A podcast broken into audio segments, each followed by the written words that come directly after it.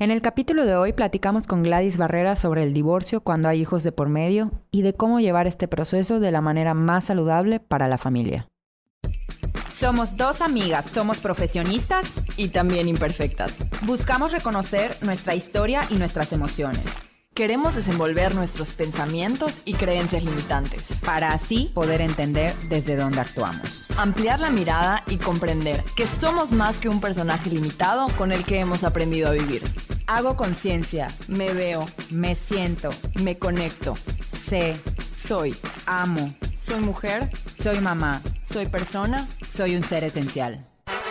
Soy Alexa García y yo Michelle Campos y esto es Desenvueltas. Hola, bienvenidos a un miércoles de Desenvueltas. El episodio de hoy es sobre la separación y el divorcio cuando hay hijos implicados.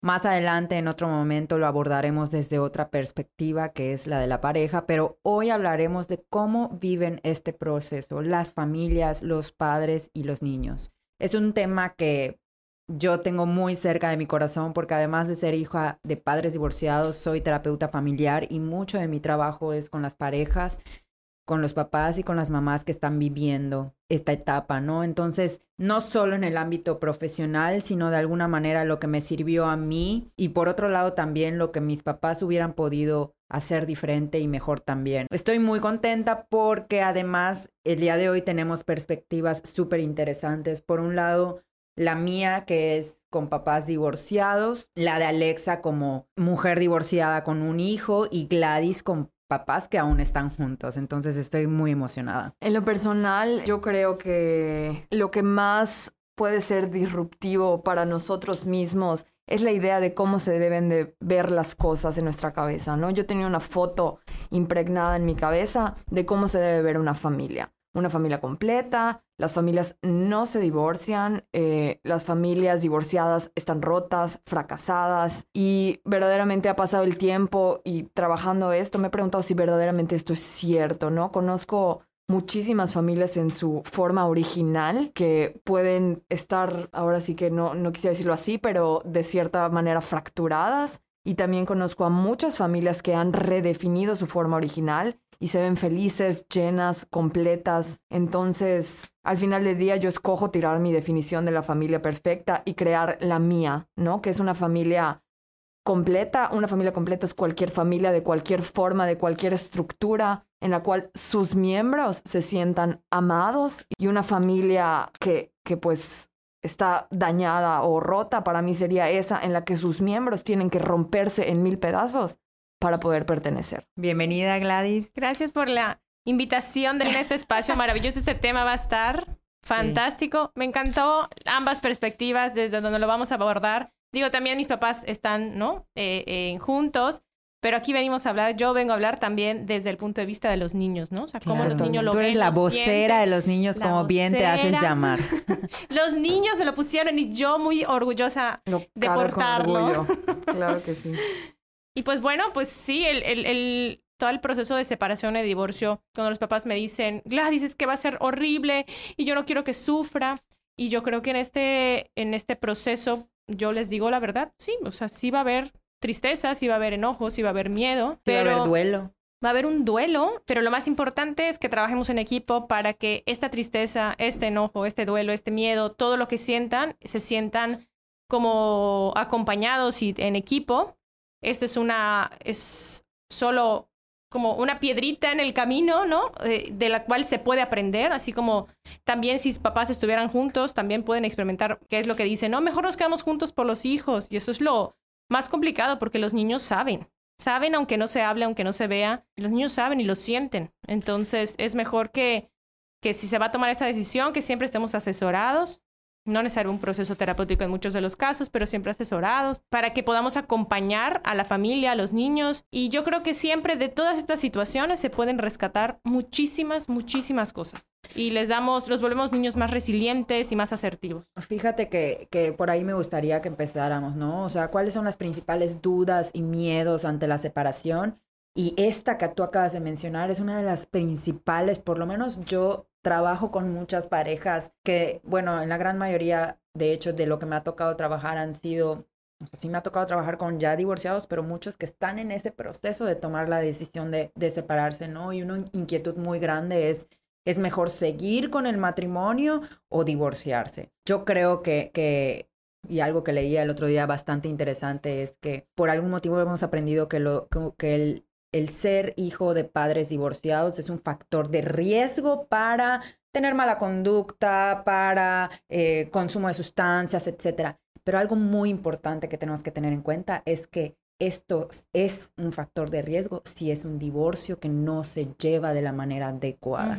El divorcio por sí solo no es un factor de riesgo. Entonces, muchos de mis papás han estado muy inquietos ante la posibilidad de un divorcio. Entonces, me gustaría que entre las tres discutiéramos, ¿es mejor quedarse en este matrimonio o en una relación que a lo mejor ya no es eh, felicidad, que ya no es acompañamiento, que ya no es equipo o divorciarse? Pues yo, la verdad, no voy a hablar desde la perspectiva de los niños, ¿no? Muchos niños, por una parte, te dicen, no es que antes peleaban un montón o yo veía como se gritaban y yo sufría y también quiero que estén juntos, pero, pero es que también separados, porque entonces llegan a tener ahí como un poco de ambivalencia entre lo que sienten, ¿no? Pero también hay la otra parte donde los niños no se lo esperan, donde no se lo esperan porque no se ve en casa que haya un pleito, que haya una discusión, que haya un maltrato o que va, o sea, no se ve toda la, la situación que la pareja, pudiera como cuando da la explicación a los niños, que ahorita vamos a hablar de eso, eh, los niños pues muchas veces le dicen, es que peleamos, es que no nos ponemos de acuerdo, pero para los niños no es como algo, pues nunca vimos eso, de dónde salió. Entonces, creo que eh, nunca hay que quedarse por los hijos. Se queda uno por elección, por querer seguir formando equipo, porque los dos van a trabajar. Por querer seguir luchando. Exacto, por, por trabajar como pareja, como ser humano, y que, bueno, una, tener una relación no es nada sencilla. Y más si tienes hijos, ya hay cosas que se van haciendo como más grandes. Pero no es imposible. Eh, ahí lo importante es, me voy a quedar, no es por mis hijos, porque al final no le estás haciendo un favor a tus hijos. Y además es una responsabilidad gigantesca que ponga sobre sus hombros el me quedo por ti o me quedé por, porque tú necesitabas esta idea de familia que tiene mucho que ver con lo que hablas, ¿no? Y creo que es una de las dificultades más grandes con las que se topan las parejas, este sentir que la familia perfecta o la familia buena es la que tiene a mamá, papá, hijos. Yo recuerdo em, pensar muchas veces como, ¿qué le, ¿qué le estoy modelando a José Andrés? Y aunque sí es por mí, también es mucho por él, porque sé que al yo estar feliz, él va a estar feliz. Si yo no estoy contenta y estoy al 100 y mi vida me está costando muchísimo, claramente él no va a estar al 100, no va a estar Sí, eso es algo que, que, también yo he buscado mucho compartirles a, a, los papás. Los, los niños más que unos papás juntos, necesitan unos papás en paz, contentos. Exacto. O sea, digo, no contenta mamá por allá y contento papá por allá, sino que ellos logren también llevar una relación para la crianza, que sea asertiva, que... Y creo que esto que, que ambas mencionan es algo que, uy, es difícil porque los niños siempre van a querer que sus papás estén juntos. O sea, es un deseo infinito, ¿no? Siempre lo fantasean, eh, están viendo si de repente se agarran de la mano o si se saludan, eso hay una sonrisa, ¿no? Van analizando esto. Con el tiempo esto va disminuyendo sí, definitivamente. Y cuando son adolescentes, esto, incluso yo he tenido adolescentes que me dicen, yo no sé por qué no se separan, Michelle. Es que eso, a eso iba.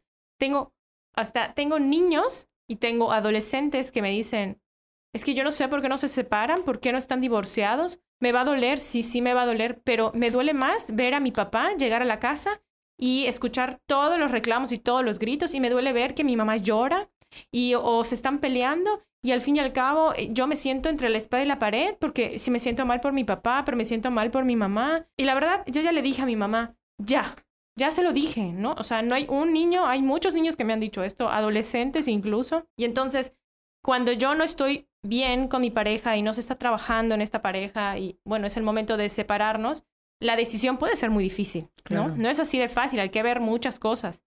Y bueno, también el, después de la, de la separación, cuando llega el divorcio, hay una y mil cosas más que seguir trabajando. Por hacer, claro. Gladys, ¿hay alguna edad que consideras... A eso iba igual. O sea, edad correcta, edad apropiada No hay. Yo, yo creo que yo lo que siempre he tenido en la cabeza es que no hay, y lo repito, no hay edad, mejor edad o edad más conveniente para los niños. Hay maneras más Exacto. convenientes y mejores para Exacto. los niños. Muchos dicen, ay, qué bueno, porque no se va a dar cuenta, está chiquitito, tiene dos años. Disculpa, hasta de dos años te tienes que decir que están Le eh, por Mira, mis papás se divorciaron cuando yo tenía tres años y Ujú. tengo el recuerdo exacto del momento en el que mi papá agarró sus maletas y se fue de mi casa. Me acuerdo perfectamente. Tenía tres años. O sea, te das cuenta. O sea, yo, yo, yo creo que sí varía la manera en la que interpretas las cosas y en la que reaccionas a ellas. De acuerdo a si es eh, a los tres, a los ocho o a los quince, definitivamente. Por ejemplo, Alexa, tú, tus papás se separaron cuando tú estabas en la adolescencia, ¿no? Sí, cuando yo tenía 14 y sí fue muy, muy complicado, ¿no? La edad de donde empiezan todos estos cambios hormonales, también Sí. empieza esta gran dificultad.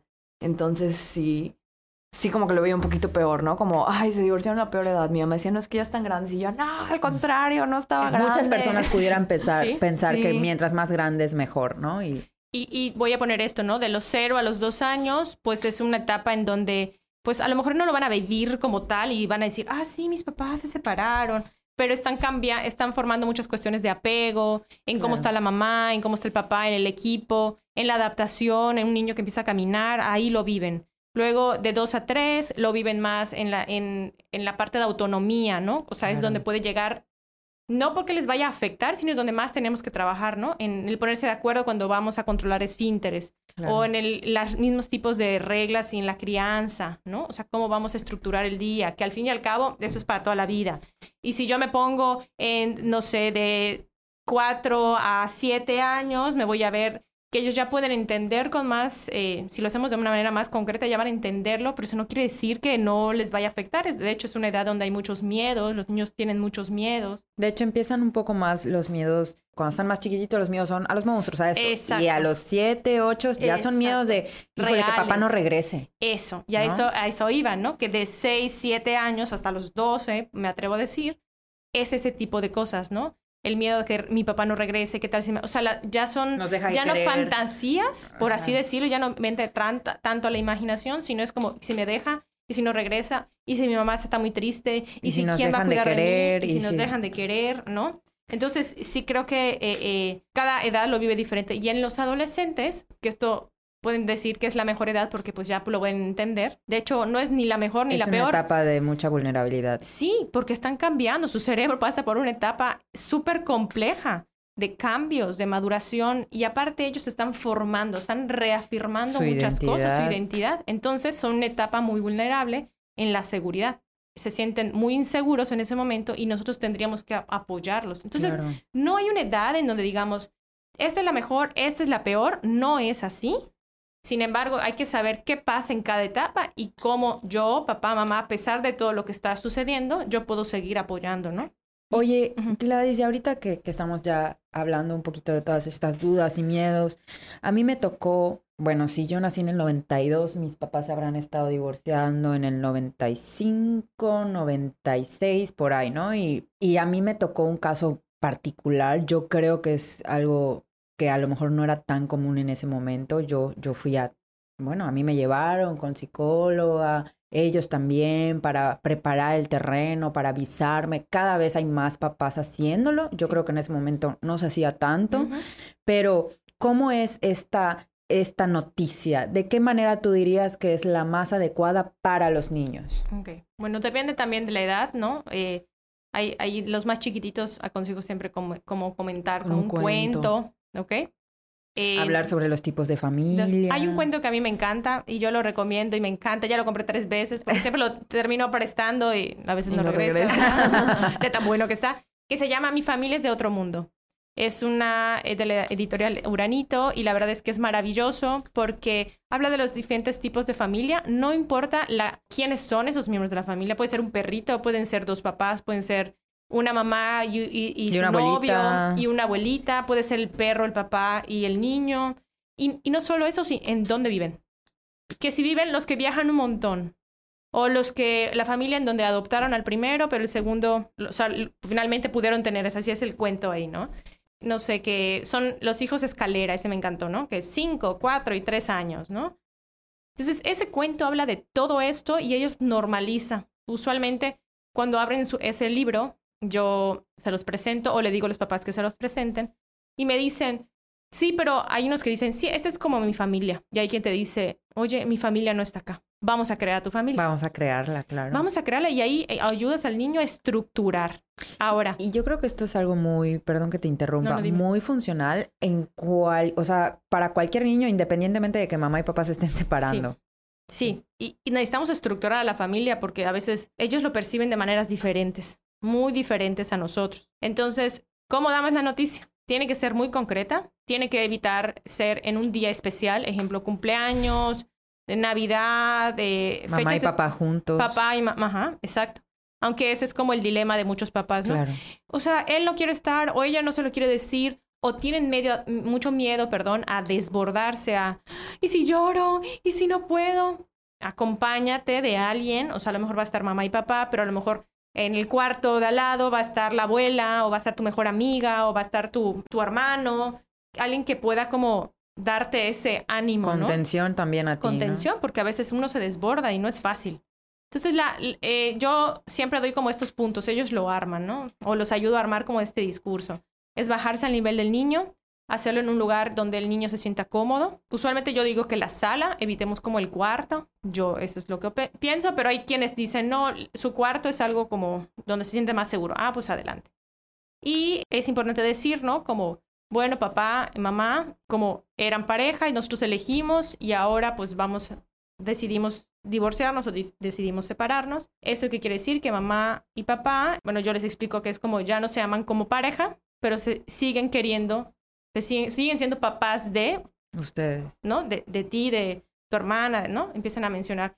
Como decir, como antes nosotros tomamos esta decisión y ahora tomamos la decisión de ya no seguir. Pero no significa que esto dejemos de ser tus papás, ¿no? siempre te vamos a amar y siempre vamos a estar ahí para ti.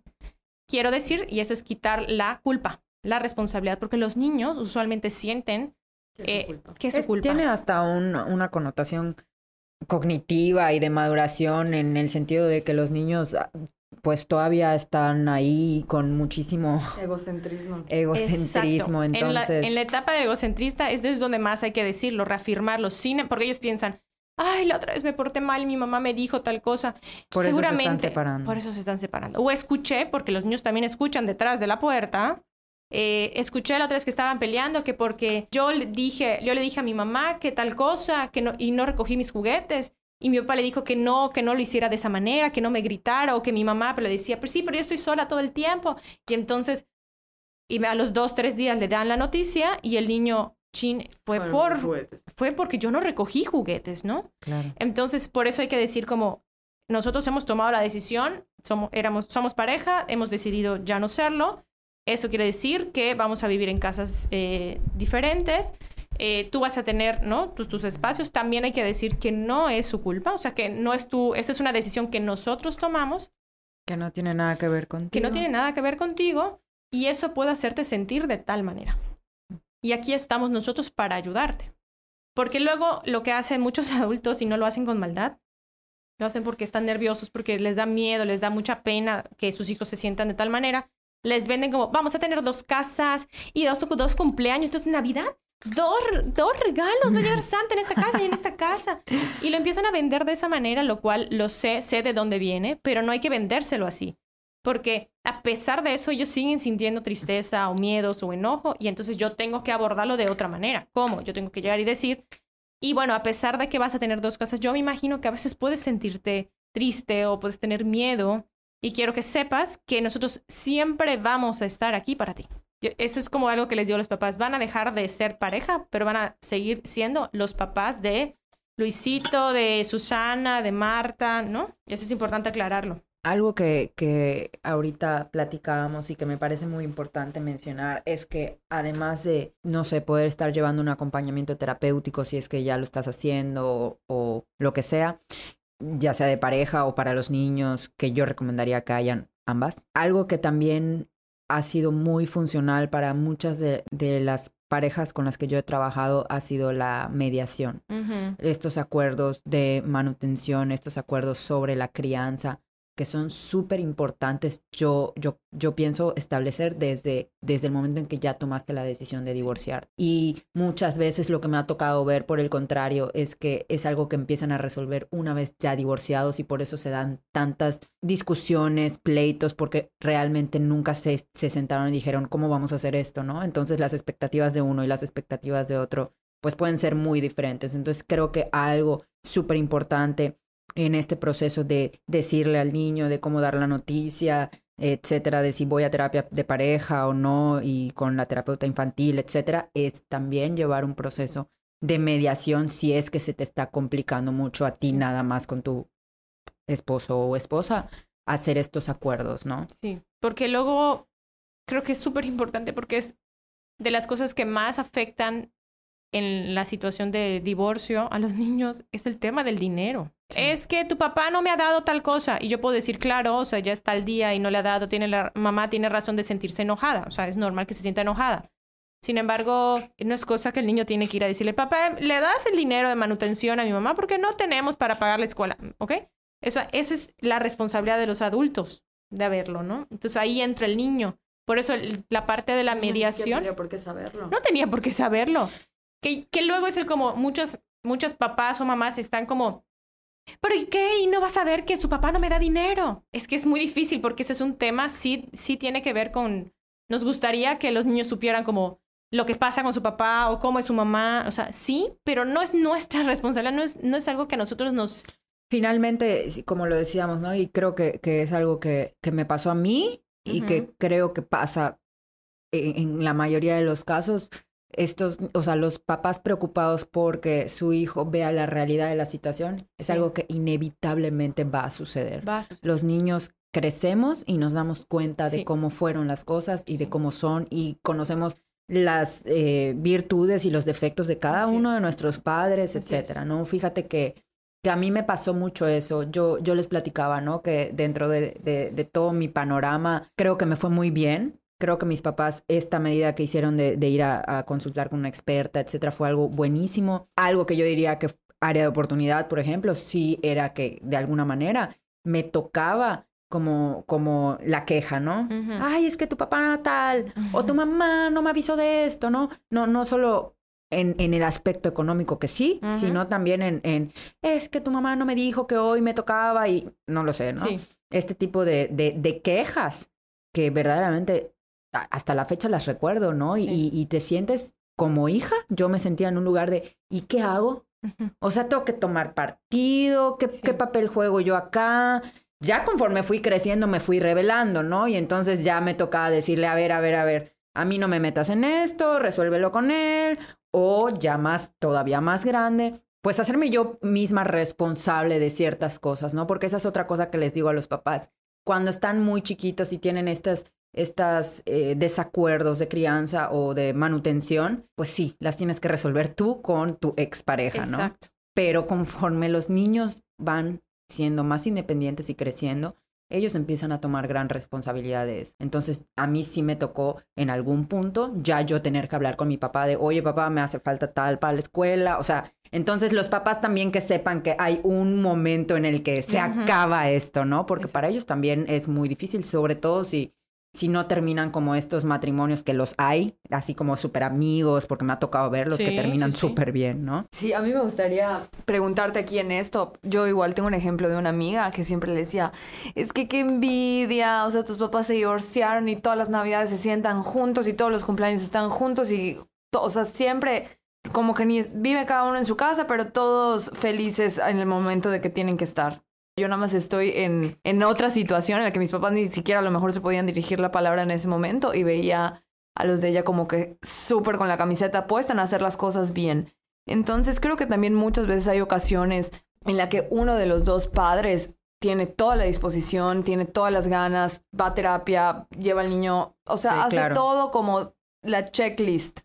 Y la otra parte no, simplemente o no quiere estar o medio está, medio no está. Entonces también hablarle un poquito a esas mamás que dicen, sí, está maravilloso todo el ABC, pero ¿qué hago si solo estoy yo aquí? Y el otro, sola. Ajá, y el otro lo demás, en lo que quiere participa y en lo que no, no, y tampoco me voy a desgastar para, para que el otro claro. se suba al barco conmigo si no quiere. Claro, y, y, creo que ahí es muy complicado, es muy complejo, porque uno quiere que la, otro, la otra persona se suba al barco también y reme junto contigo para llevar la mejor crianza posible y que tenga la misma estructura. Y, por ejemplo, voy a poner un ejemplo en esto. Eh, la mamá tiene cierta estructura con los videojuegos y entonces cuando el niño va con el papá, le pone videojuegos que no son aptos para, para, para su edad. Y entonces el niño regresa con la mamá y regresa con mucho, mucho miedo a la oscuridad o hablando desde una postura muy agresiva, ¿no? Por todos los videojuegos y todo lo que también ve en casa. la mamá me dice, yo ya trabajé, ya hablé 20 mil veces con él para decirle que no, que no lo haga, que no es bueno. Y él me dice que soy una exagerada, ¿no? Y eso puede ser algo como, a lo mejor no tan grave o tampoco tan, vamos a minimizarlo porque sí es importante. Y ahí digo, no puedes, no puedes hacer, no puedes obligar a que la otra persona se suba al barco. Y es sumamente triste. Y es sumamente triste porque uno puede llegar a sentirse solo o sola y los niños están en medio de esto. Ahora, yo pongo esto como ejemplo de vida. Vamos a hacernos más resilientes. Todo lo que nos sucede en la vida, yo puedo detenerme a llorarlo, a sentirlo y después me paro y encuentro formas. No puedo ir por toda la vida quejándome, es que el otro, es que la otra no lo hace. Sí, definitivamente no lo hace, pero yo al menos estoy haciendo algo con mi hijo o con mi hija y en esa línea voy a seguir hasta que mi hijo o mi hija entienda que esto es lo, es lo que es más sano, esto es, lo, esto es lo que le da más seguridad, esto es lo que lo hace sentir bien. Cuando en algún momento, y porque lo digo porque lo he visto en consulta, los niños llegan un momento dicen, eso que hace mi papá no me gusta. Sí. Eso que hace mi mamá. Por eso te digo, empiezan a crecer y se empiezan a dar cuenta del por qué hacías las cosas de cierta manera y por qué te molestaba tanto que papá o mamá tal. Sí pasa. Fíjate que además tú estás tocando un punto muy importante que no puedo dejar de comentar, que es, bueno, yo soy terapeuta sistémica, ¿no? Y algo que yo les digo a los papás cuando llegan con esta situación que normalmente es de manera individual, ¿no? Mamá o papá, oye, es que yo estoy tratando de tal y, y mi ex parece que solo quiere perjudicar esto que estoy haciendo, ¿no? Ta, ta, ta yo siempre digo, mira, si yo necesitara a toda la familia aquí sentada tomando terapia para generar cambios, estaríamos fritos, porque no todas las familias ni todos los miembros están en la disposición de trabajar por un mismo objetivo en común.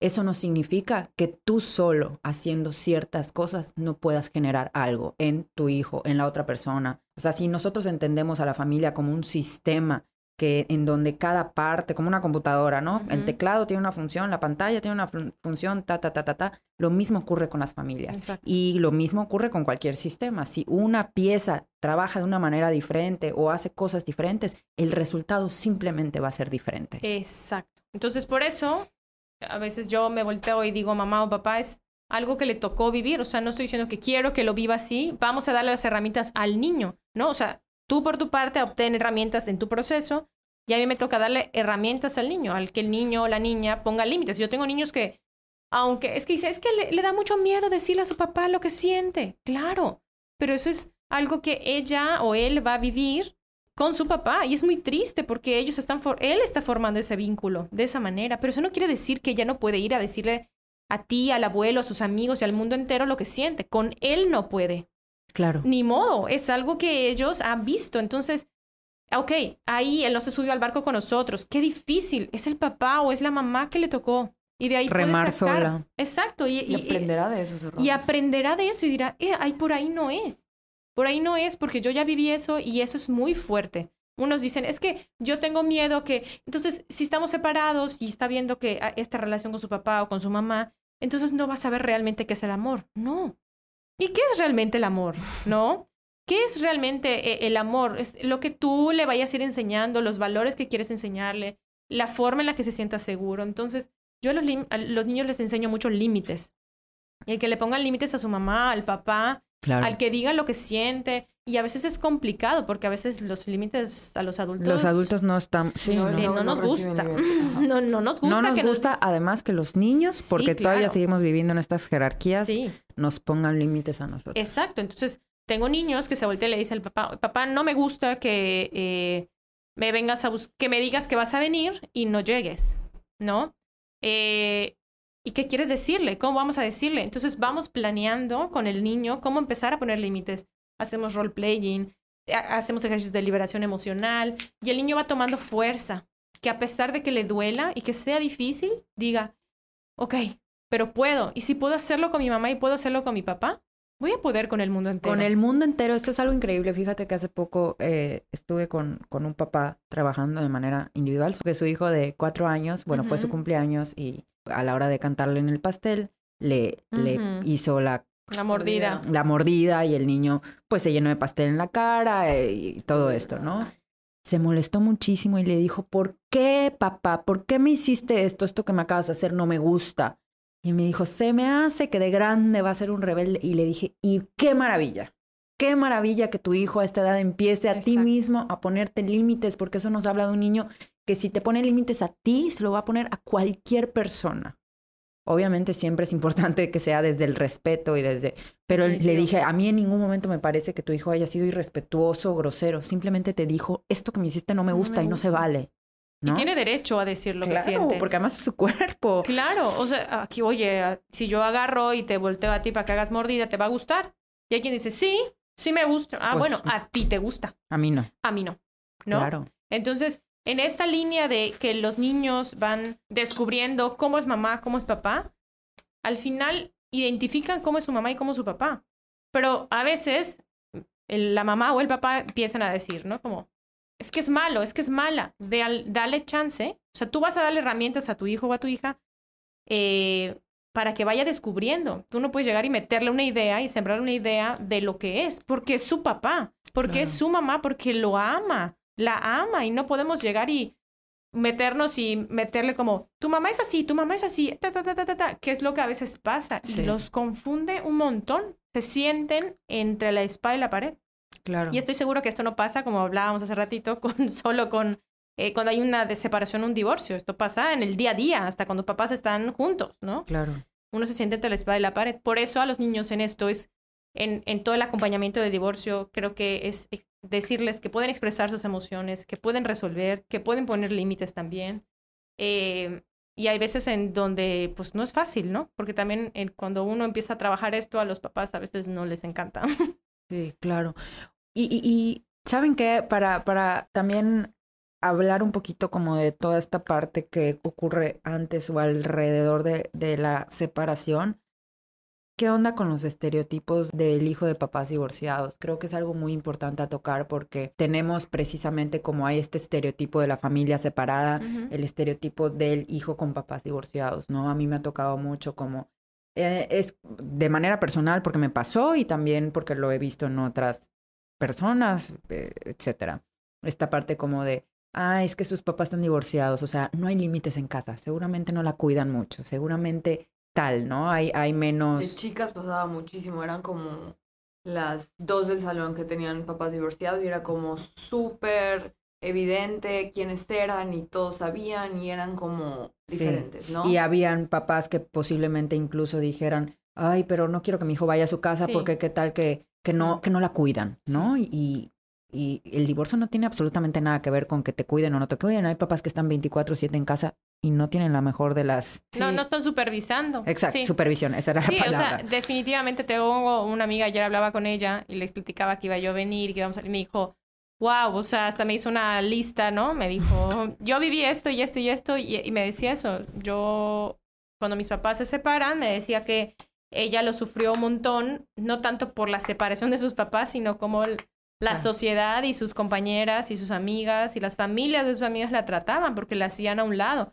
Y creo que hoy ya no hay tanto eso, ya no hay tanto. hay muchos más divorcios. Exacto, porque ya está como más normalizado también y creo que es algo que pues ya hay más empatía ante esto. Sin embargo, puede seguir pasando, ¿ah? Sí. Puede seguir pasando. Entonces... Igual esta idea de que pueden ser niños, y repito, ¿no? Pueden ser niños que tengan problemas académicos, problemas de, de, conducta, problemas emocionales, problemas de consumo de sustancias, de trastornos de personalidad todo, toda esta idea me, me, llamó mucho la atención ayer meterme a, a una página así como es, traté de buscar, ¿no? Como estereotipo de, de los niños o hijos de padres divorciados.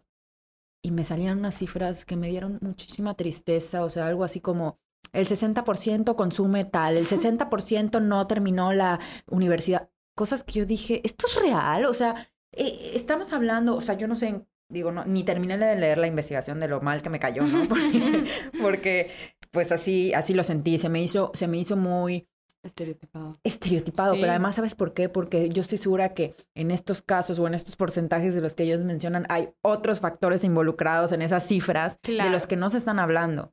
Y Claro. ojo, repito, esto puede, no estoy diciendo que no pueda pasar, que, que un niño con papás divorciados, pero también lo puede pasar un niño que tiene a sus papás juntos y que vive en un infierno en casa. Definitivamente. Y, y, y por eso regresamos al punto de no es el divorcio como tal un factor de riesgo, lo es la manera en la que se da el divorcio. No es un factor de protección el que mamá y papá estén juntos, es un factor de protección el que la familia esté contenta y feliz, ¿no? Y el hecho de creer todo esto y crecer con estas ideas hace verdaderamente súper difícil. Yo recuerdo que cuando estaba tomando la decisión de divorciarme, uno de mis mayores miedos era el pensar que José Andrés iba a crecer en desventaja. Ese era mi pensamiento, ¿no? Ujú. O sea, automáticamente ya está creciendo en desventaja a todos los demás que tienen a sus papás juntos. O sea, ya le estoy poniendo una desventaja. Cuando en realidad ahora lo veo completamente diferente. Claro. Esto que tú dices, eh, no hay desventajas ni ventajas, depende, depende mucho de la forma en la que sucedan las cosas y cómo lo manejemos. Ahora, eh, una de las cosas que también le puede llegar a preocupar a los papás es como, y si se pregunta que por qué tiene una familia de que su papá no vive con él y ve la familia de su amiga o de su amigo, sí, sí, sí, sí lo va a hacer. Sí, claro. Sí se va a preguntar, oye, eh, y siempre va a ser así, y mi mamá, o me gustaría, me gustaría que mi mamá y mi papá estuvieran juntos. O me gustaría que mis padres vivieran juntos. O sea, ¿pero por O qué qué me padre pasó? ve a, a mi amiguito que siempre tiene a sus papás y los domingos familiares. Claro, entonces, bueno, es la manera también en la que lo abordamos, ¿no? Yo entiendo que tú quisieras eso. Y yo me imagino que eso te hace sentir muy triste. Te sientes triste porque te gustaría tener a tus papás juntos. Y es también en la manera en la que nosotros, como no decirle, ay, hijo, sí, está bien, perdón, es que ya... no". O, es que, ¿cómo vas a decir eso? ¿No ves que cómo nos llevábamos? ¿No? O hundirme en la profunda tristeza y, o sea, En la culpa. en la culpa, que al final no va por allá. Es algo que sí los niños se, se preguntan, pero es algo que también les toca vivir, ¿no? Eh, les toca ver que también hay otras familias que lo manejan de maneras diferentes, ¿no? Eh, No solo así como mamá y papá juntos o los padres juntos, también hay el que eh, está mamá y papá están separados o los padres están separados, pero tienen otras parejas y tienen otros hijos, eh, que eso es, ese es otro tema también que puede llegar a moverlos, pero tener, como el libro dice, ¿no? Mi familia es de otro mundo, hay, hay miles y millones de tipos de familia. Realmente no, no, no hay un solo tipo de familia y tenemos que romper con esa Pero idea ya. de perfección porque nos está afectando a absolutamente todos. Es que creo que también como padres, como mamá, personalmente yo hablo de mí como yo lo pienso y yo lo veo, pero muchas veces recuerdo, pues yo me embarazo de José Andrés a los 20 y me caso luego, luego, y muchas veces me dijeron de que, y pues, ¿y qué le vas a decir que, en qué mes te embarazaste? O sea, para que no se dé cuenta que te embarazaste antes. Y yo, ¿qué? Pero por supuesto que no, o sea, José Andrés conocerá mi historia, que es su historia. Claro. Y lo que él es, por como yo viví las cosas, es todo es parte de nuestra historia. Así y es. Para mí es muy importante que José Andrés crezca viendo a una mamá como un ser humano real, como una persona que tiene errores, que aprende de sus errores, que es resiliente con la vida y que lo hace diferente, es. que lo intenta hacer mejor por él, por mí y por la familia. Ahorita que mencionas es una de las, y yo creo que, no sé si es algo que hemos platicado, creo que sí, ambas como hijas de papás divorciados, uno de los mayores miedos que yo tuve gracias a todas estas ideas de lo que es la familia perfecta y de lo que es fracasar como familia, es que yo toda mi vida he tenido mucho miedo de divorciarme. O sea, porque, porque en algún libro leí Que también repites el error. que repites el patrón. Y no estoy diciendo que no, seguramente, claro que sí, repetimos mucho los patrones, es algo que hemos hablado en casi todos los capítulos y, y, y sé que hay un porcentaje importante en, en la tendencia de hijos de padres divorciados a repetir este patrón, ¿no? Pero, pero me hubiera encantado no haber leído eso nunca jamás. O sea, ha sido para mí un no quiero divorciarme, no pues quiero te divorciarme, diré, no quiero yo también había leído eso antes de divorciarme, o sea, también tenía esa información y para mí era muy complicado el decir, entonces muchas personas van a pensar que estoy repitiendo el patrón de mis Sí. papás.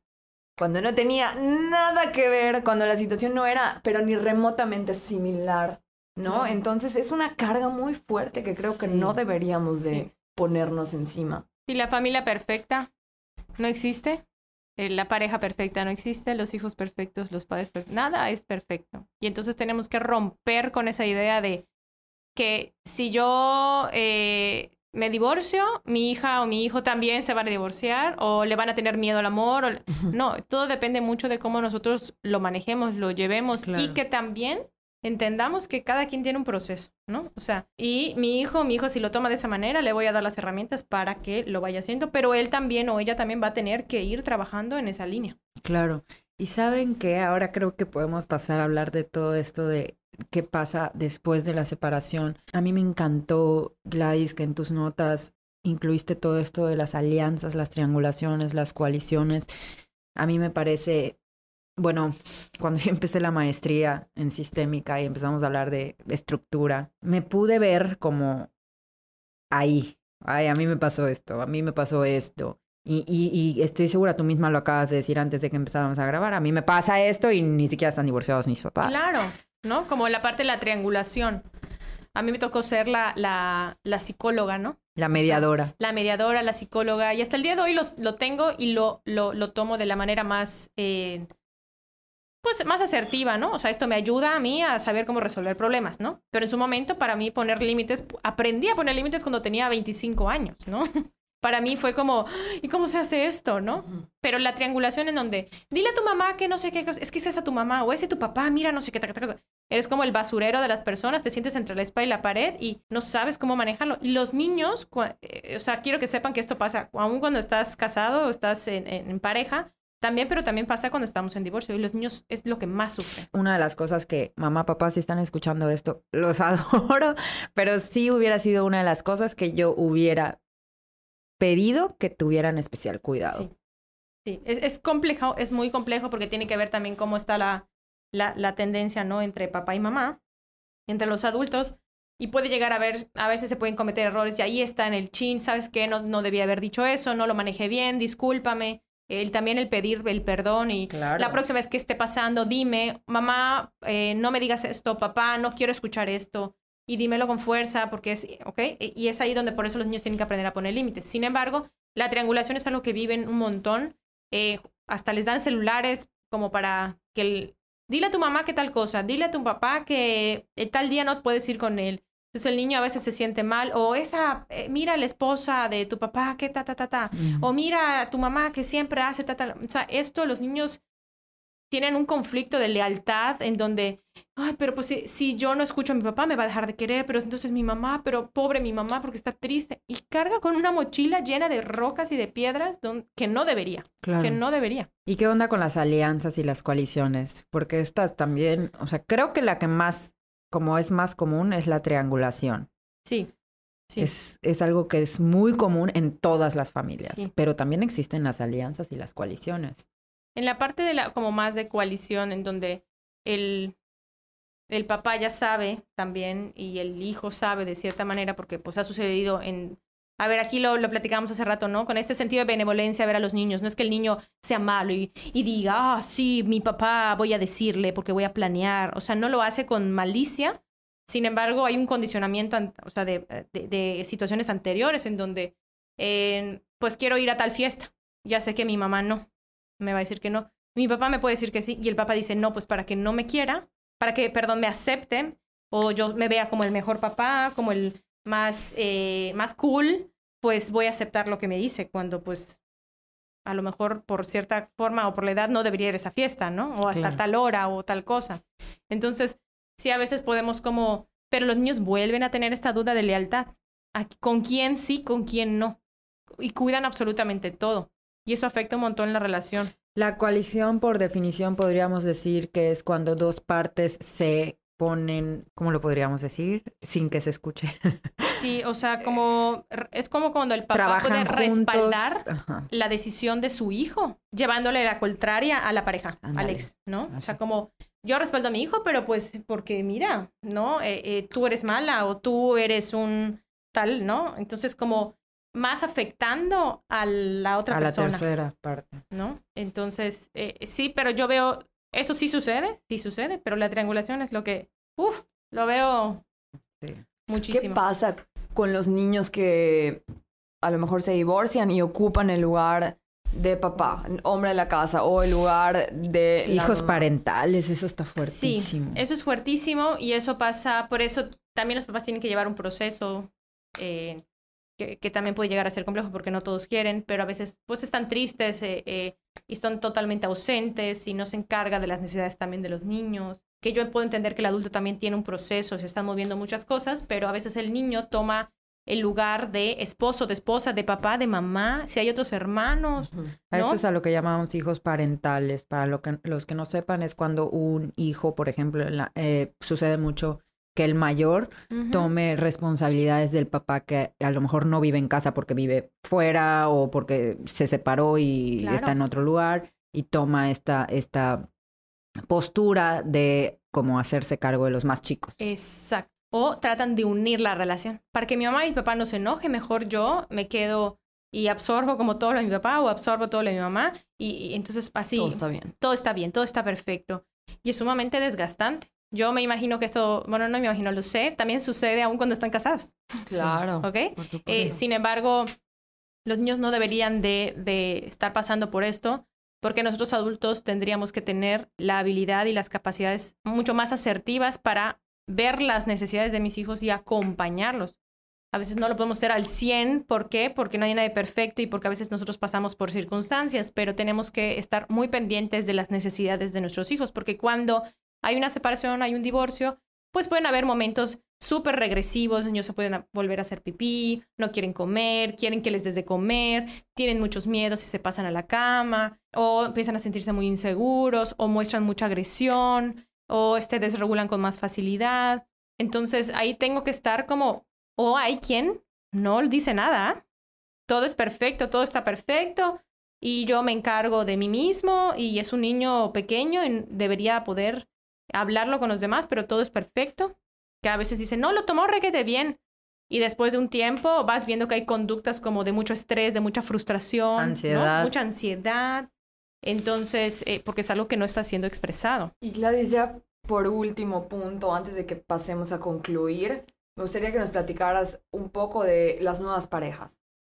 Sí, fíjate que a mí me fue re bien. La verdad es que, gracias a Dios, mis papás, desde que yo estaba chiquita, pero no, muy rápido, eso, eso creo que también fue bueno, que no fue muy rápido, pero ambos obtuvieron otras parejas y se volvieron a casar. Pero me fue muy bien porque la realidad es que nunca hubo el, ay, la pareja de tu mamá o la esposa de tu papá. Al contrario, como armonía, o sea, bastante bien. Digo, no, que fueran amigos y qué tal, pero, pero con mucha cordialidad todo y... Pero, pero sabemos que no siempre ocurre así. No, no siempre ocurre así. Lo mejor sería, uno, yo papá, yo mamá, yo adulto, no debería presentar la pareja hasta que yo esté lo más seguro, segura posible. Y cuando yo lo presente no es mi amigo, mi amiga, porque eso también confunde, es mi pareja.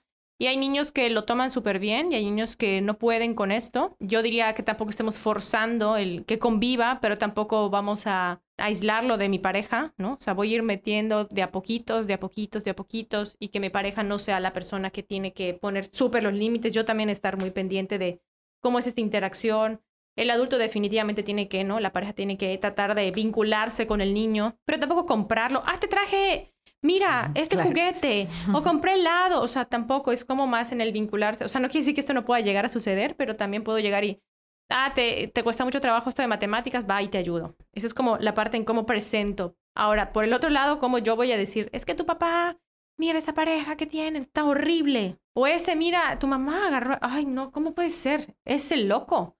No, no, no, no, no, tú sabes que yo lo conocí cuando... Y entonces empezamos a, a, meter cosas que ya son de adultos, no tienen nada que ver con los niños. Y los niños pueden tomar partido.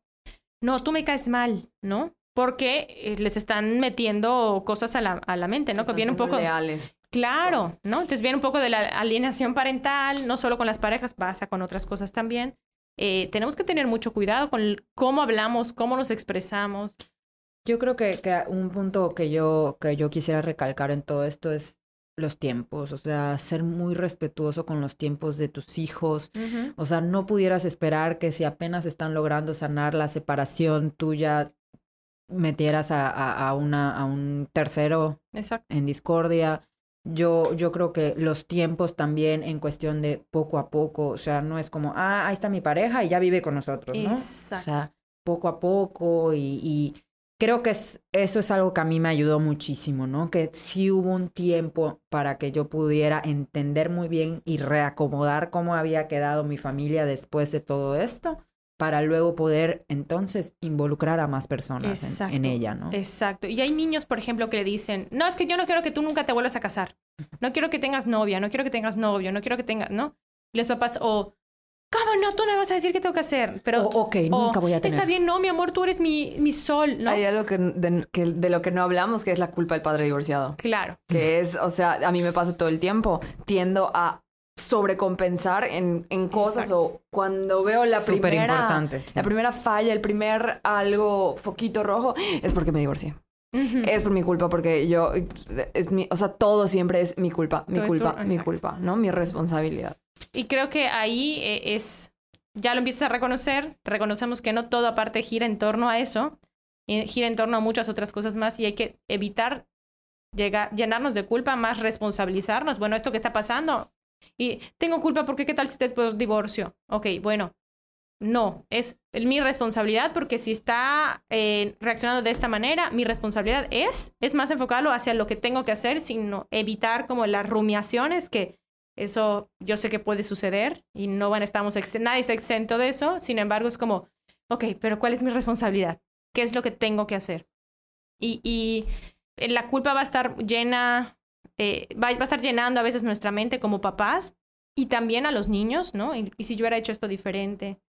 Y por eso también hay que tratar de ponernos de acuerdo, tener la misma línea, lo más parecido al tipo de crianza, las estructuras, las horas de dormir, los regalos, las festividades, cómo se va a hacer, hacer un calendario para los niños del día de las visitas, cuando no vayas a ir, cuando no vayas a llegar. El adulto tendría que llamar y comunicárselo a su hijo, evitar como la triangulación de dile a la mamá o le mando un mensaje eh, y el niño poder también manejar esta situación, decirle, oye, yo te quiero ver. O sea, Yo creo sí. que, que algo importante igual a mencionar es que, y, y es algo que me ha tocado mucho ver, es que mientras haya claridad en los límites de las exparejas, eso, o sea, por ejemplo, tú decías, ¿no? Como estas, estas parejas que, que, viajan juntas, que, perdón, exparejas que viajan juntas, Ujú. ¿qué tal?